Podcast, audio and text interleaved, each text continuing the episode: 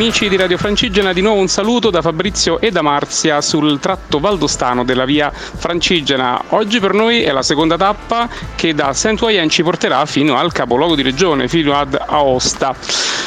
Stiamo leggendo su alcuni gruppi sui social, insomma, che parlano di Via Francigena, come questo tratto sia poco frequentato, e devo dire che in effetti è così, perché avremo incontrato due pellegrini, Pepuzza e Pemiracolo, come si dice a Roma, nel senso che andavano in direzione contraria e non eravamo neanche del tutto certi che fossero pellegrini. Per il resto nessuno. È un peccato perché il tratto è molto bello, però indubbiamente, insomma, può richiedere un minimo di preparazione.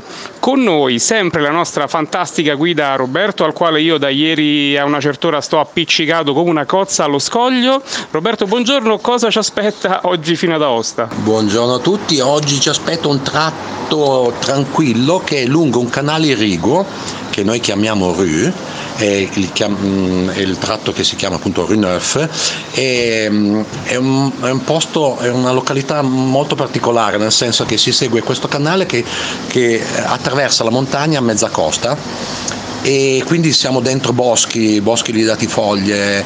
È un posto molto, è un luogo molto interessante, ci sono dei piccoli villaggi, è un tratto molto bello, molto tranquillo, poco impegnativo, che ci porterà poi direttamente sulla collina di Aosta e lì giù fino al capoluogo.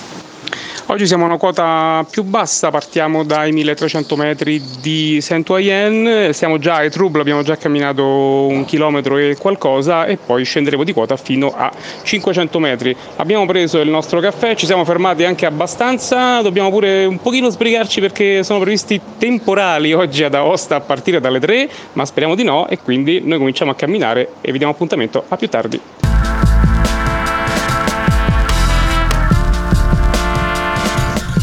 E da Étroubles a Aosta, come previsto dalla nostra guida Roberto, non si incontrano paesi intermedi. Infatti oggi noi facciamo la nostra pausa pranzo in un'area, stavo per dire una radura, però sarebbe una favola di, non lo so, Biancaneve e Sette Nani, ma in un'area attrezzata con anche qualche attrezzetto per fare un pochino di ginnastica nel bosco, nei pressi di Gignode. Infatti, se gli amici della radio avranno coraggio, potrete vedere anche una mia foto mentre provo a fare le parallele in un modo abbastanza ridicolo. Abbiamo proceduto con tranquillità, senza troppa fretta, tutto molto lentamente in questo tratto di bosco, ma con sentieri molto molto larghi e molto molto comodi da percorrere, tutto questo in attesa poi dell'ultimo tratto, che sarà quello un pochino più impegnativo, ma alla fine neanche più di tanto per gente dura come noi. Una cosa interessante che abbiamo visto, tra le tante piante di cui Roberto ci ha raccontato la storia, è il digitale, che sembrerebbe una cosa sintetica fatta in laboratorio, invece in realtà è una pianta vera e propria, la quale si presenta con un bocciolo che guarda verso il basso.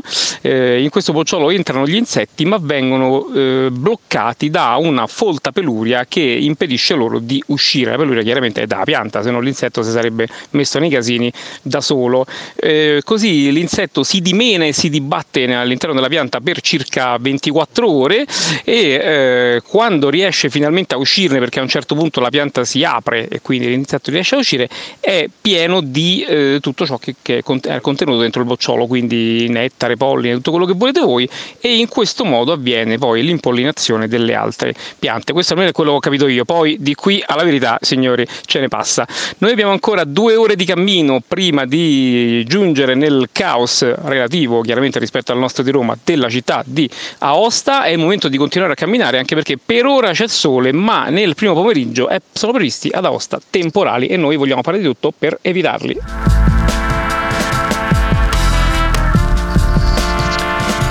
E anche per oggi finalmente a casa. Non è stato, devo dire, semplicissimo arrivare dove siamo ora. Si è trattato di camminare 1 ora e un po' in un ambiente ancora mediamente pianeggiante, dopodiché è iniziata una bella discesona tutta ripida, con un bel po' di gradoni, di rocce, tante cose carine, qualche attraversamento stradale eccetera, ma tutto in un ambiente comunque paesaggisticamente molto interessante, che è durata un'altra ora e un po', diciamo, dai.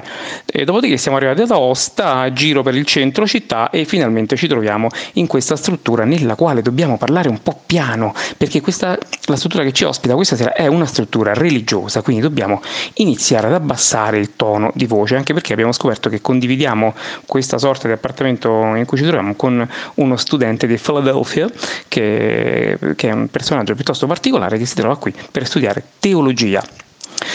Abbiamo visto un po' di pellegrini in più rispetto a quanto ci dicevamo a inizio trasmissione, a inizio podcast.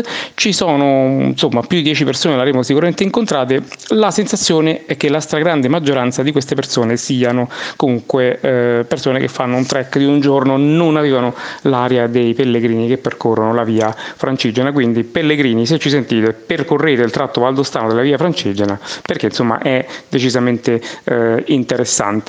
In 2 giorni siamo rotolati giù dai 2500 metri circa del colle del Gran San Bernardo ai 600 metri circa di Aosta. Dobbiamo dire che la differenza si sente tutta, perché il clima è decisamente più favorevole, decisamente più caldo, e questo ci fa sentire un po' a casetta, diciamo così, quindi tutto sommato ne siamo contenti. Noi vi diamo appuntamento a domani.